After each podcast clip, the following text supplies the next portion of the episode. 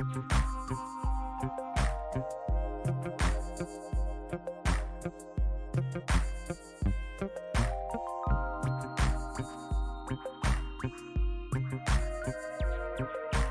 好，欢迎来到心灵历史学 Psycho History，我是各位的主持人 R Two，今天是接续的提问系列。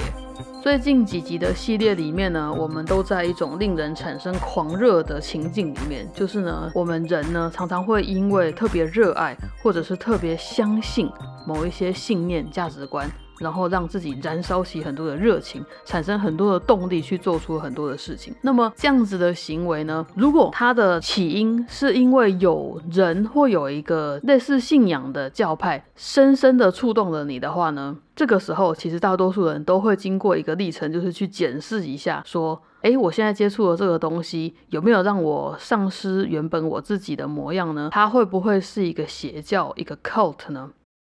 那么我找到了一本书呢，它非常有意思哦。这个作者呢，他就在讨论我们的日常生活之中，其实除了真正的宗教教派之外，有很多很多真的非常类似，或者它的操作手法上面就跟邪教在招募他的会员的时候完全如出一辙的活动。有时候呢，它会包装在某一种自我成长的追求里面；有时候呢，它会包装在一种资本主义的竞争游戏里面。有时候呢，它会包装在一种追求身体健康的行为里面，这样听起来非常的概论。可是呢，如果我们如同这本书一样，把这些活动、这些群体指出来，并且去分析它的手法的话，你就会猛然惊觉说：哦，原来这个东西那么容易让人上瘾，或者是这个东西那么容易让我觉得很热情、很狂热，是因为这样子的原因啊。如果你跟我一样，你的职业、你的职业跟艺术有关的话，我真心的祝福大家在追求艺术的同时呢，你可以避免那一路上超级多的邪教、超级多的扭曲价值观、超级多的职业陷阱。我会希望追求艺术的大家呢，都可以在一个安心安全的、不受身心剥削的状态下面，持续稳健健康的去追求你的艺术目标。那么前面几集呢，我们已经讨论过了真正的宗教的支派，然后里面的极端案例就是一种呃，可能真的会剥削别人的生命财产，在七八零年代的时候，会有一些真正夺取了很多生命的邪恶的教派。那我们也知道，像在 Netflix 上面呢，韩国自己也整理出了他们的邪教的教派的一个纪录片。那近期呢，其实这样子关于邪教的讨论，其实我觉得算是蛮兴盛的。比如说 Netflix，它其实就很认真的上了很多档的纪录片，那些。纪录片其实都在记录或者是讨论很多邪教的个案或者是一个教派它的历史。那么经由这些记录呢，我们其实可以在一个比较客观和安全的剧里面去看到说，哦，当初每一个人那些幸存者们他们是怎么样经历过这一招的。那么其他还有呢，就是其实现在在我们的生活中最容易被异教的资讯扫过的呢，就是社群媒体了。社群媒体的演算法真的是，它才是真正的大师中的大师啊！而许多走灵性追求的人，他们逐渐红起来之后，变成了真正有影响力的 influencer。这个社群的平台的这个媒介呢，极度的鼓励，而且对于培养灵性网红的这个环境呢，是极度的友善的。而现在呢，人要信教非常的简单，你只要去按一下 follow 就可以了，在不知不觉中，其实就会受到很多潜移默化的影响。现在其实我们在平常使用的语境里面，有很多的字其实都来自灵性成长的追求。比如说，现在的英文用字里面呢，其实非常喜欢一个字，而且常常非常多人在使用，无论他知不知道它原本的出处和意涵，他们都会使用那个字是 manifest，中文会翻成显化。它在原本的意思呢，其实就是显现出来的意思，有点像是 declare，昭告天下的，让所有人知道，让所有人明白，让所有人明了的的那个动词，彰显等等。后来呢，manifest 呢这个字呢，因为在灵性之中的追求里面呢，会是指向。把你唯心的、你思想中感受到的那些无形的东西显化在你的生命之中，显化在你的日常生活之中的一个作为。也就是说，你可以很简单的，只是说有所思就有所想，就有所为。但是呢，它是一种更 delicate 的表现，就是可能宇宙有什么样神奇的法则，然而呢，会来到你身边的，会在你生命中显现的，其实都是你召唤来的。大概有一种这种意思。我为什么会特别提到这个字呢？因为 manifest 这个字我已经看他看到他无处不在。比如说有一天我滑到了一个 Instagram，他是 Ian Chan 一个演员。那 Ian Chan 呢，就是 Fresh of Boat 菜鸟新移民那个影集里面的那个老妖，就是那个家庭有三兄弟嘛，最小的那个就是被妈咪一直都希望长大可以当医生总统的 那个小儿子呢。那个小儿子的演员 Ian Chan 呢，他现在终于高中毕业了，然后他发了一则他的动态，文字是写。Life imitates art，这原本是 Oscar Wilde 说的话，同时也是他在剧中的爸爸所说的话。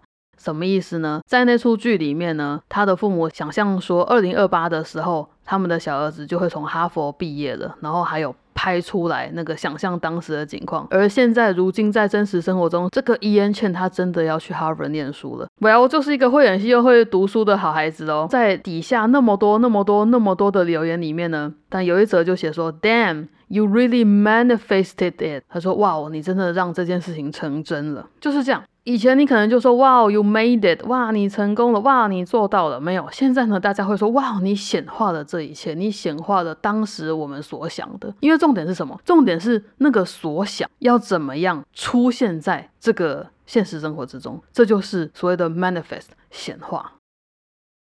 最后呢，是所谓的。网络与社群媒体的力量，我觉得网络的力量其实是非常的强大，因为在我们的这些像民音梗般的用语里面，有很多的痕迹其实是来自某些非常小的异教他们的群体用语，只是说当它大量传播传得很远之后呢，可能就失去了那个核心的意义，这样子。比如说有一些话你一定你一定听过，或者是在 YT 的标题上面看过。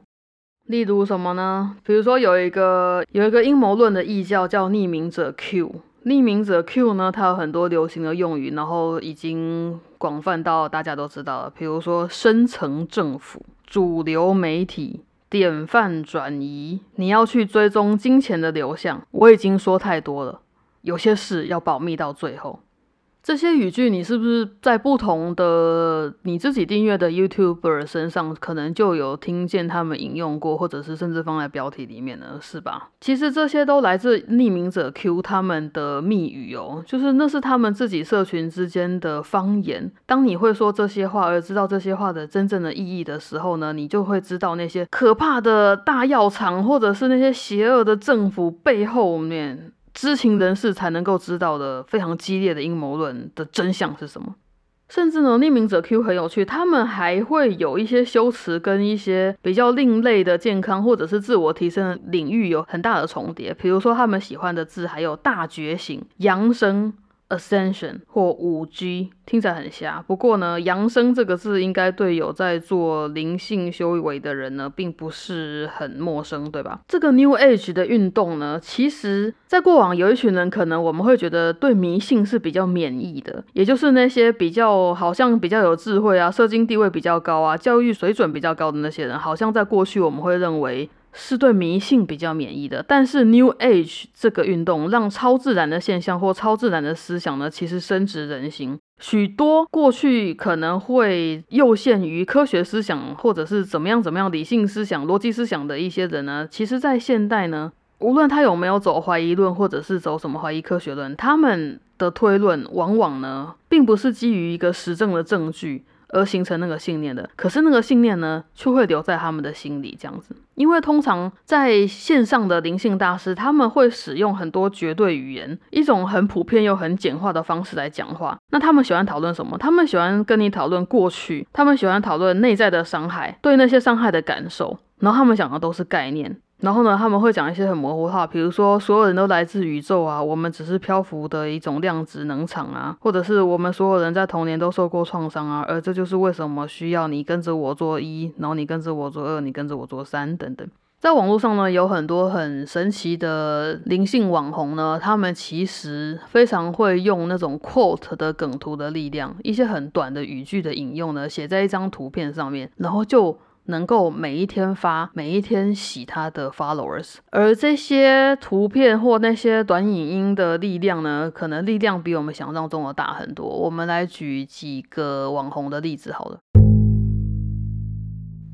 有一个网红我特别喜欢，他是 Heather Hoffman，他的账号是。Activation Vibration，你在 IG 上面现在都还查得到，她的 followers 有一百四十九 K。那这个 Heather 这个女生呢，你一点进去就会发现她是一个金发碧眼，身材。极好的年轻女子，然后她每天都会更新一些她对你的劝告，或者是提醒你宇宙很爱你，然后或者是说跟我一起接受光的能量等等这些非常模糊的话语。那么她其实大部分的目的是在一段时间之后就会提醒你说，嗯，我有在开课哦，你可以买我的课程，或者是嗯，我有在开一对一或者是一对多的咨询哦，你们可以来买我们的咨询这样子。所以呢，他很可爱。他光是每天 po 一些图片，上面写说，让我们整合强大的密码，让我们造成量子的转变。这个宇宙是多维度的时间与空间，神圣校准，提升你的 DNA。看看这些能量矩阵。网格和频率吧，这些非常非常神秘的话语呢，其实你大概会知道那是什么意思的哟。就是如果你读过一些各式各样的 New Age 的书的话，这些字的本身都有它的意义。可是当它被 Heather 拿去运用的时候，它变得模糊不堪，然后你也不知道他在攻杀小，但你只知道他今天录的这支 Reels 呢，你看完很舒服，然后你好像被他安慰到了，所以你就会继续 follow 他呢。而他靠这样就活下来喽。我的活下来的意思就是他靠这样就可以维。生哦，感觉上是这样了。然后呢，在这本书里面呢，有另外举例，比如说，另外有一位男士呢，他叫马萨罗，他的 followers 只有四十 k 而已，可是光是四十 k 的 followers 就可以让他开课，而且可以开僻静营，就是那种冥想营的那种课程。他长得怎么样呢？他是一个三十几岁的白人男子，然后他宣称他自己的阵痛频率比其他人都还要高，甚至高过耶稣基督。他有一双冰蓝色的眼睛，他常常会穿着紧身的黑色 T 恤，然后你会看到。他的身材呢很结实，他的身形很好，他讲话非常的自信，然后不全然是美国的口音，有一点欧洲感。所以呢，像这样子忧郁版雷神索尔型的人物呢，当他对着镜头离得很近，喃喃自语，玩一些神秘的话语，然后事后说我爱你，这个世界全然的爱你的时候呢，你就会知道。他最后会走向一些非常糟糕的倾向。他伤害人的方式，并不是去卖一个每小时六百块的咨询的 Skype。他伤害到人的方式，是他坚称他现在是唯一指引人类走向天堂的绝对真相。他有上帝的视野，这样子。当有些人开始说这种话的时候，他就是个神经病。而且呢，他为什么会那么吸引人？是因为他的思考中止格言是这一句。他说：“你用的方法其实就是去思考它。当你去找到你们拥护逻辑、理性那些线性描述的地方，你就要摧毁这些事情。你不能再思考了，不然你就会错过真实的美丽。很棒吧？他是直接叫你不要思考哦，就 follow 他就好了。那么在他的这些追随者里面呢，有一次在二零一七年的一个大活动呢。”是一个 New Age 的体验营，大概有十二天吧。然后呢，听说有一百多名的 followers 去参加了这一次的营队。但是在这个活动的第六天，有一位虔诚的追随者 Brent Wilkins，他那天离开了那个营地，然后开车到附近的一座桥，一跃而下，他自杀了。这个自杀的事件很快的传出来，然后有一些人当然就立刻对马萨罗这个人。产生了警觉，而外界呢，立刻就开始把马萨罗跟吉姆琼斯那些很可怕的自杀式的人渣异教领袖呢讲在一起，这样子，所以那个活动当然就终止嘛。然而这个马萨罗还在吗？他其实还在哦。他其实在个这个事件之后呢，他就销声匿迹。应该说他低调了几个月之后呢，他就回应了这个事件。他认为这只是一种。外界对他的误解而已。然后警察曾经搜索过他的住宅，但是没有办法对他提出任何的控诉，因为在社群媒体上，如果你对另外一个人辱骂会有恶意的互动，其实那是一个非常复杂的方式。那他会不会导致他的信徒忧郁、焦虑，甚至去自杀？其实是会的。可是呢，当那些东西没有被记录的时候，那些话语没有影像或者是文字的记录的时候，其实你就很难控告他，造成了他的 follower 的死亡。那所幸呢，有一群人在这个自杀事件之后呢，就离开了这一个人，然后还形成了一个马萨罗康复团体，他们有一个自救会这样子。所以这些人呢，曾经在 Instagram 还有 YouTube 真心诚意的追随马萨罗这个人，因为他非常善用这两个媒介。但是后来他们清醒的时候，就发现哦，这些人其实都一样诶，这些灵性网红呢，他会让我觉得自己不够好，他努力的让我觉得自己。是不够好的，然后要去做出改变的，要学习或者是要提升、要扬升的，然后要相信谁？要相信那个完美的他。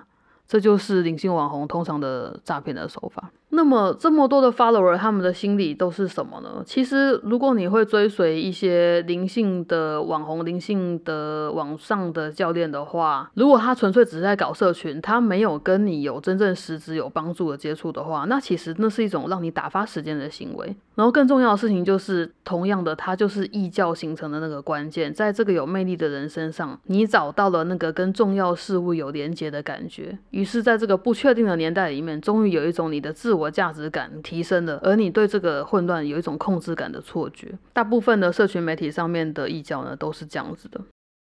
不过呢，难道加入异教的人就是迷失的吗？就是一些 lost souls 吗？其实并不是，因为我觉得在现在的年代里面，每个人一定程度上面都是迷失的。对所有的人来说，生活都是一片混乱，非常令人困惑。那个价值观真的是乱到一个不行。我应该到底是要卷还是要谈？我根本就搞不清楚。或者是这个人对我好，我跟他有友谊那么多年，可是他是否对我有害，我也搞不清楚。就是在这个极度的混乱和困惑之中呢。如果我们要避免被异教邪教给招揽而失去了自我，变得过度的狂热的话，我跟你说，哎呀，你要保持一点质疑，然后不要放弃逻辑思考或情感上的这个直觉的话呢，这是屁话。不过我觉得这本书有给我们一个比较好的建议是两个，第一个是他说，请你和你自己保持连结。与自己保持连结，而不是与一些上师、大师、意识形态的连结。也就是说，我对我自己的认同，形塑我这个人的所有的人生的经验、那些影响，还有语言，这是一个总和，而且是可以辨识出来的。所以，当我使用了别种语言的时候呢，那应该就是我可以辨识出来的一个行为。第二个，怎么样去避免被一个邪教给招揽，然后变得过度狂热的方法呢？这个书的建议我觉得很可爱，他就说，请你同时实际的去参与好几个异教。这个方法不是他胡乱的，这个方法是从那些幸存者身上找到的一种生活方式。就是他访问过，比如说琼斯镇啊，或其他的很严重的自杀式异教的事件之后生存下来的人，他们发现其实他们从单一公社的生活方式，其实后来都还是会需要一个寄托的群体。然而他们已经学乖了，所以他们其实会转而投入大大小小不同的团体里面。所以呢，在那些不同的团体里面呢，可能就会唱一些不同的歌啊，然后喜欢用一些不同的 hashtag 啊，或者是呢，用不同的方法讨论显化啊，讨论丰盛啊，甚至呢，他们都还是会有某种形式的异教语言，而你只要进去了，你就会学会。不过呢，当你一次参加非常多个的时候呢，你就你就可以在那些多重的镜像之中看到自己了。嗯，我觉得这是一个保持清醒蛮有效的方法，大家可以试看看。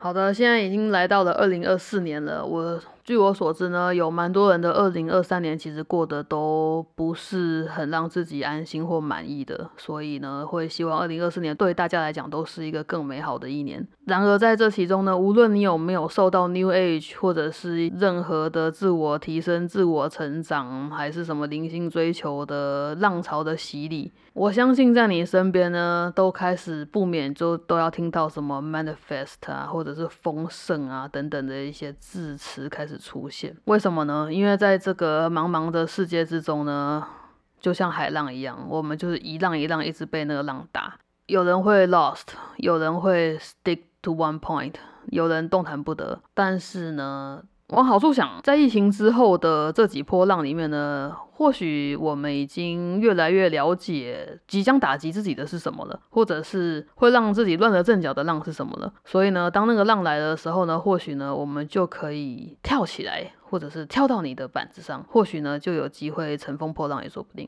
那这也是为什么呢？我就跟大家介绍这本书。这本有趣的书是《异教语言学：语言如何让人产生狂热》（Cultish: The Language of Fanaticism）。它的定价四百二十元，常常在打折，电子版跟平装版都有。它的作者是 Amanda Montel，译者是林立雪，出版社是行人。感谢你听到这边，也非常感谢各位来心灵历史学这边玩。如果你有什么 feedback，可以去 IG 的讯息盒，请记得按赞、留言、加分享、订阅频道并开启小铃铛。感恩，我是阿兔，心灵历史学，家回见喽，拜拜。